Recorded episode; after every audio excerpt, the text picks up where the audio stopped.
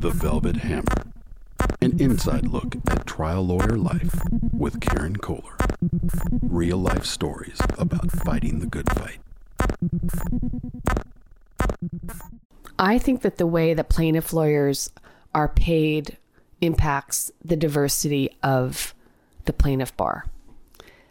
And I thought I'd take some time here to talk about my personal experience to just illustrate how difficult it is to become a plaintiff trial lawyer, at least, um, especially at the beginning of your career. Imagine you're coming out of law school. Nowadays, gosh, multiple times of what I had in debt. Uh, I mean, most most people I talk to have over hundred thousand dollars in debt.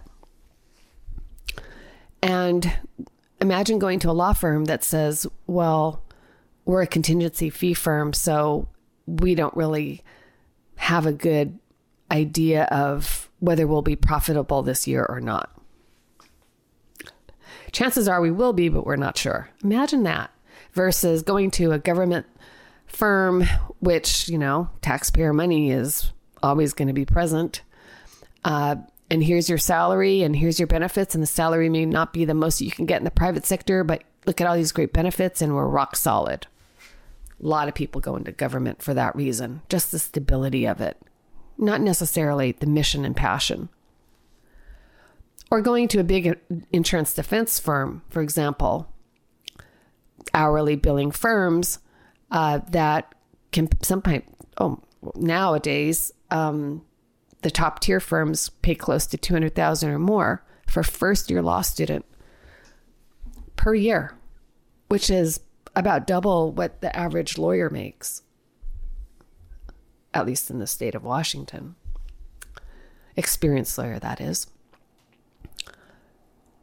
Uh, so, which option would you choose? Number A, the one that can't predict from year to year. Number B, the mm, modest but yet very stable. Or number three, very good wages. Perhaps you're going to hate the mission, but it'll pay all of your debts.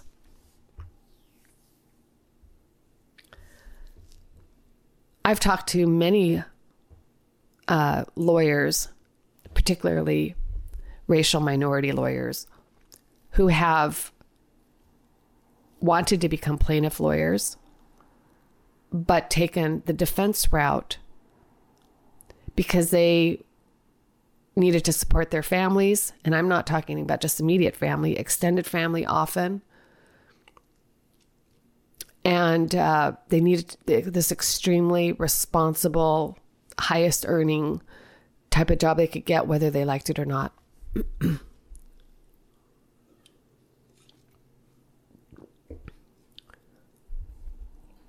in order to be a plaintiff lawyer, I think you really need to want to help people because there's easier ways to be a lawyer that don't involve confrontation, that involve more certainty. Even criminal law is more predictable than a plaintiff trial lawyer's income because in criminal law, you can charge retainers and get paid by the hour also. In fact, you have to. There's no other field where there's a contingency fee other than the plaintiff, and for good reason. Because I can't imagine almost any case involving a normal person who's injured and suing someone covered by an insurance company or a corporation who could afford to pay an hourly rate of an attorney in those circumstances. We're talking hundreds of thousands, if not millions, to prosecute a case against a legion of lawyers from these big uh, entity defendants. It would be impossible to get representation. People would not be able to bring lawsuits. The world would not be a better and safer place. So there's many wonderful things about the contingency fee it allows for the representation. But on the law firm side, and particularly the young attorney law firm side, although this goes all the way on up, uh, no matter how long you've practiced, you cannot predict from one year to the next. Every year is a new year. Uh, you might have a fantastic year and then the clock sets at zero and then you're on the, to the next year and you have to go do it again. So as I sit here in my house in Queen Anne and ponder the newest lamp that I bought, which is quite beautiful, by the way. Murano glass. My daughter thinks it looks like a hookah pipe, but I'm telling you, it's got flecks in it. It's super beautiful. As I sit here pondering that lamp and the beauty that surrounds me, it takes me right back to when I became a full time plaintiff lawyer. And I, my mom, is, you know, from if you listen to my first episodes, was a lawyer. I worked for her. I did plaintiff work.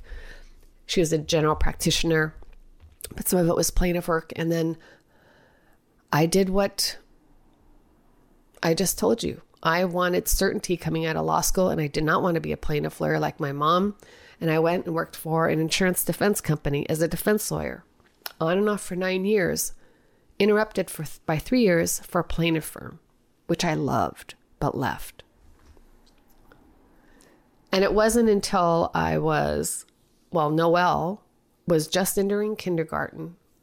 And just before then, I had started working uh, with Pat LaPlay and uh, in 1997 and become a full-time plaintiff lawyer. And I did that knowing that I was going to be most likely not being able to, to stay married. So within about two years, three years, I guess two years, we were separated and then divorced. so as a single parent, we'll start with basically 2000, year 2000, plaintiff lawyer 100% contingency fee with a older partner who had a been his own he had been a solo practitioner or had his own law firm by then for over 25 years. He had a huge practice. Um, i went for that's what i went for. I went for someone that was very stable. I knew that i wanted to change. I did not want to be a defense lawyer even though i knew i could make a certain amount of money and have stability. I wanted I wanted more. I just was hoping that I could do what I wanted to do and support my family. And I think that mindset is what allowed that to happen and allows it to happen for most people that go into plaintiff law. You cannot be a negative person and you cannot let anxiety overwhelm you. That doesn't mean you can't have anxiety. You can't let it overwhelm you. So, becoming a partner of a two person law firm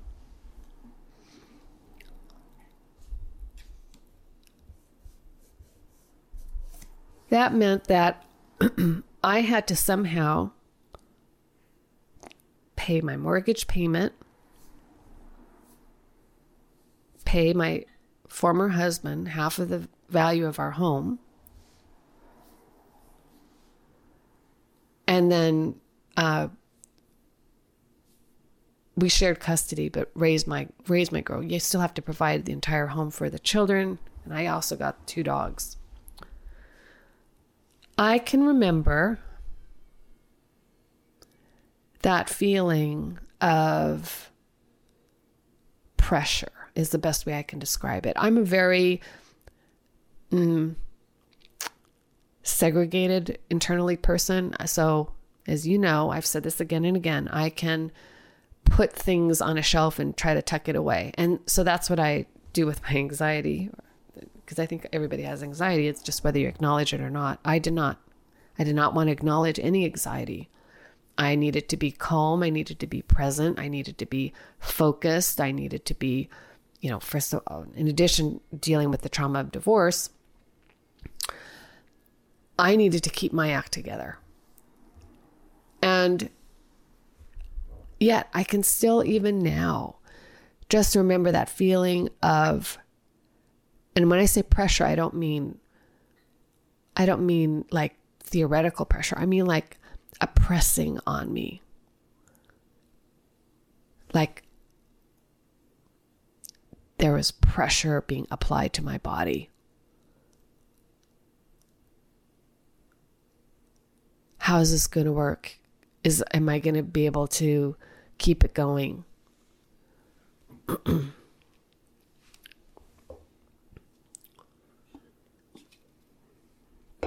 well,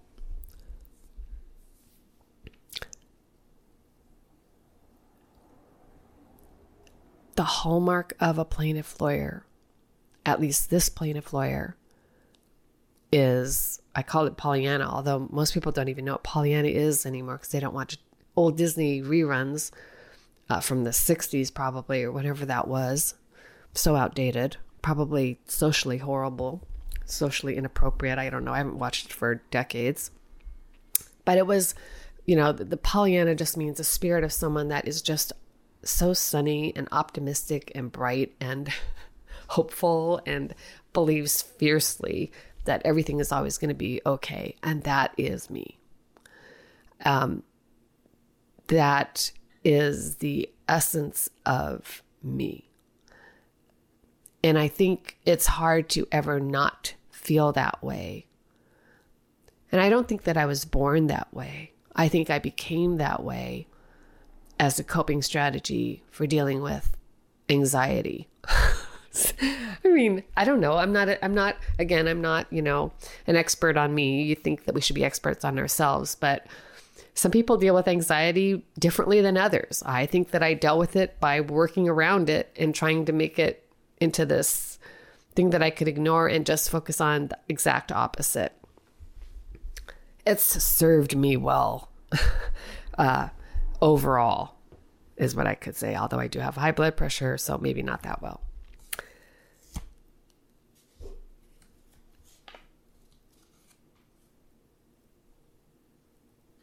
I would look at my bank account sometimes and it would there there there wasn't much um, after you paid for everything. And I never wanted my kids to know that I was struggling.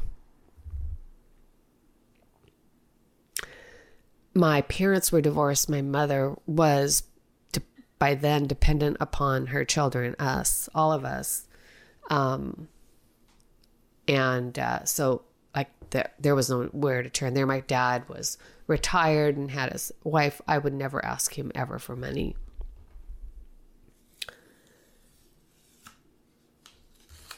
So it's different when you, you know, you don't really have, I would say, a safety net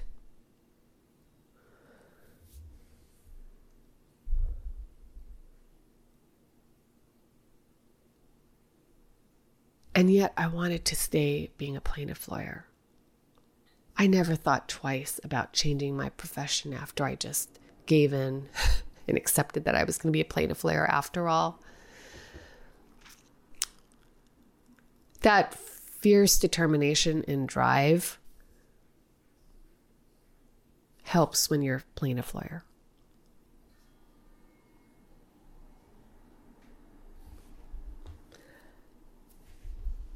I don't know how to globe more globally figure out a way that we can increase diversity in the plaintiff bar. It's so sad that it's not more diverse because the people that we represent are diverse. We're the, they're the, the regular people. They're not the governments, the entities, the giant corporations, big businesses. They are just regular people from all walks of the world. They need diverse representation. But coming out of law school is where the division first happens.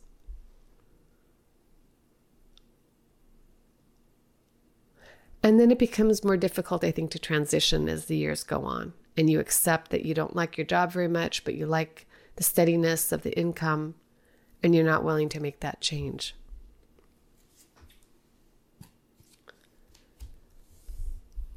I used to say, and I still will, will say this that money never motivated me to become a plaintiff lawyer. I did not want to become a plaintiff lawyer to make a lot of money. I just wanted to become a plaintiff lawyer so I could be the best plaintiff lawyer and the best trial lawyer. I want specifically both.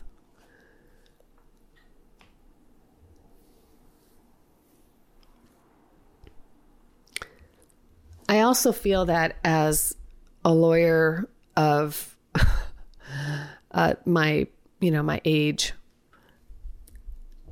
and being a diverse attorney, that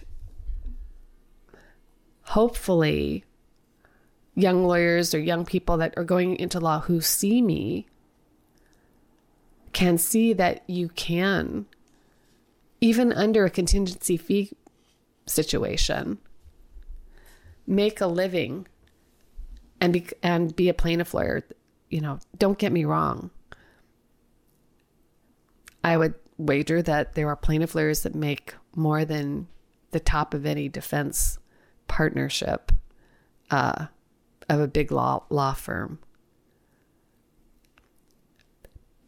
The plaintiff practice of law can be personally, financially, extremely rewarding. But there's, again, all levels of that. There's people at the top of any profession, at the middle, at the bottom, and everywhere in between.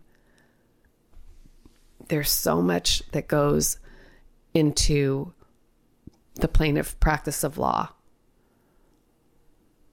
Just even how you get cases. They don't come to you.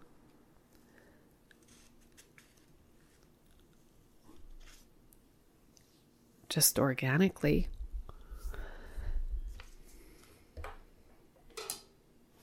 I don't know how you fix this problem.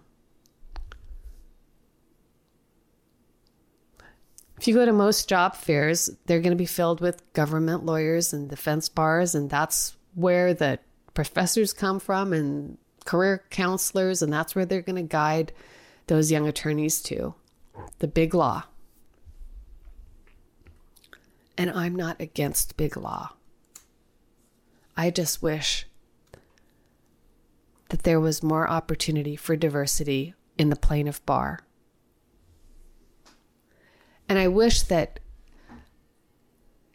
even taking away the concept of diversity, that great lawyers who had an extreme passion for helping people who were injured by others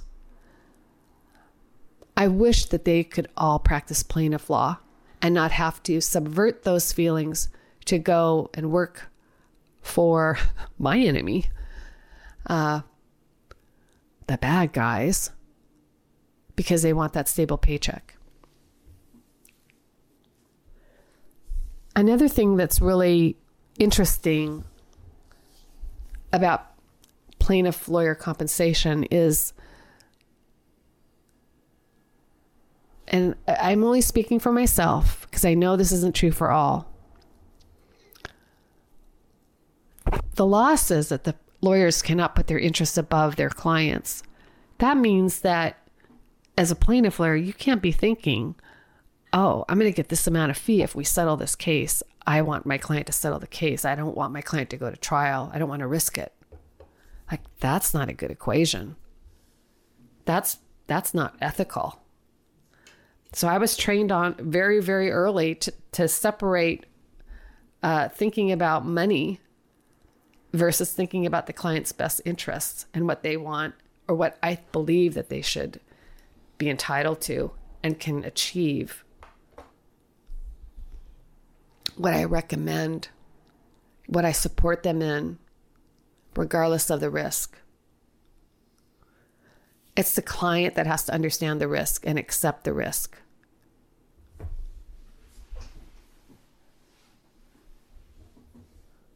The attorney has to facilitate it, the client's wishes, and make sure that the client is fully informed.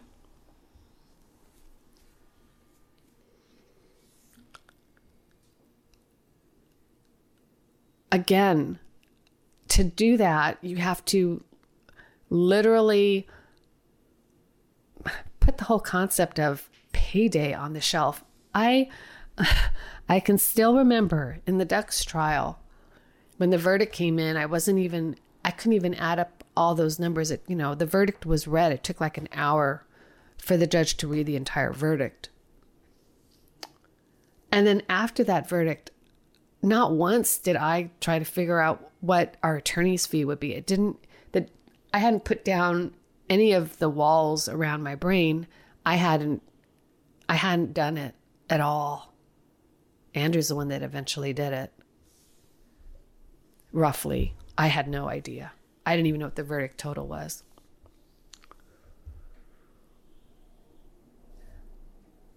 I think that's a superpower. I think it's a superpower to be a plaintiff lawyer who is not driven by money. I think it I think it confounds the defendant and the defendant's uh, lawyers. And I think that they know when lawyers uh, are always, you know, are counting those numbers because they need to pay for their ads um, versus lawyers that don't seem to be driven by money personally.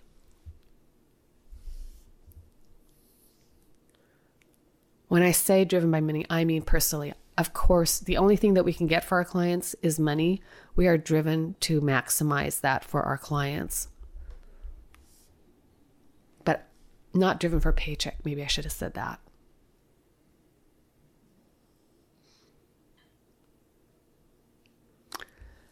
It's what I love about my law firm.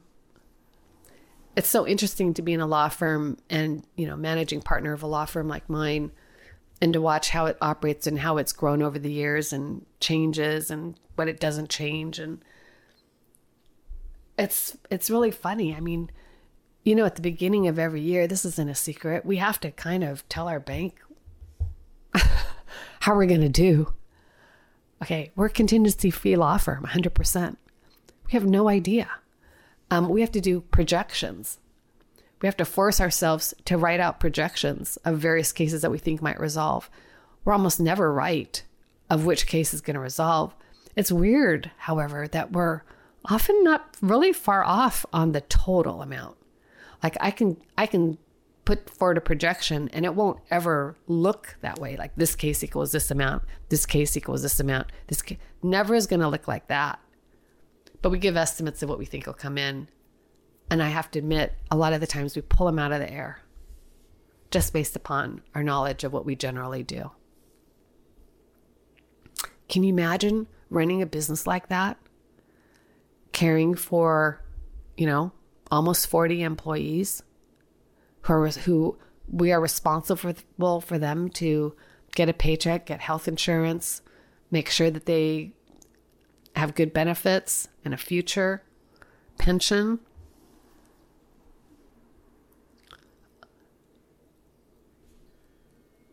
That is the combined strength of a dedicated plaintiff firm. It would make the defense lawyers scream in horror. I think that I can't even imagine if uh, a defense business firm saw the way that a plaintiff law firm operated. We are just lean, mean fighting machines and often mavericks I love this free spirited, fierce nature of this practice. I thrive on it. It's allowed me to have a fantastic career.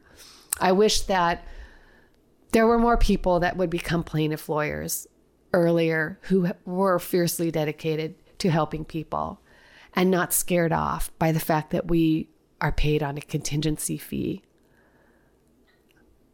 That's what I wish